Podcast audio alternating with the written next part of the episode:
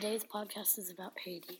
We'll be talking about Haiti and the country's geography, religion, history, and culture. Yes, we will also talk it, about its nature.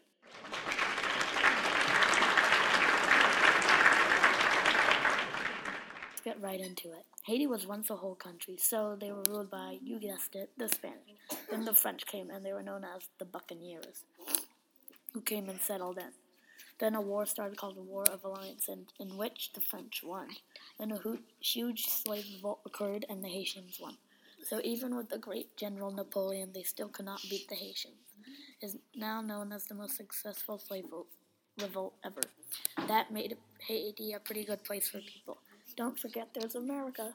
Soccer and basketball are very popular sports, but fist fighting was also a popular sport, but it's not very popular now.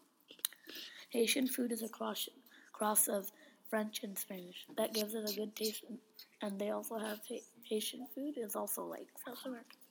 It's actually pretty dangerous to live there because there was a pretty bad earthquake that hit recently, destroying tons of homes, which is very devastating.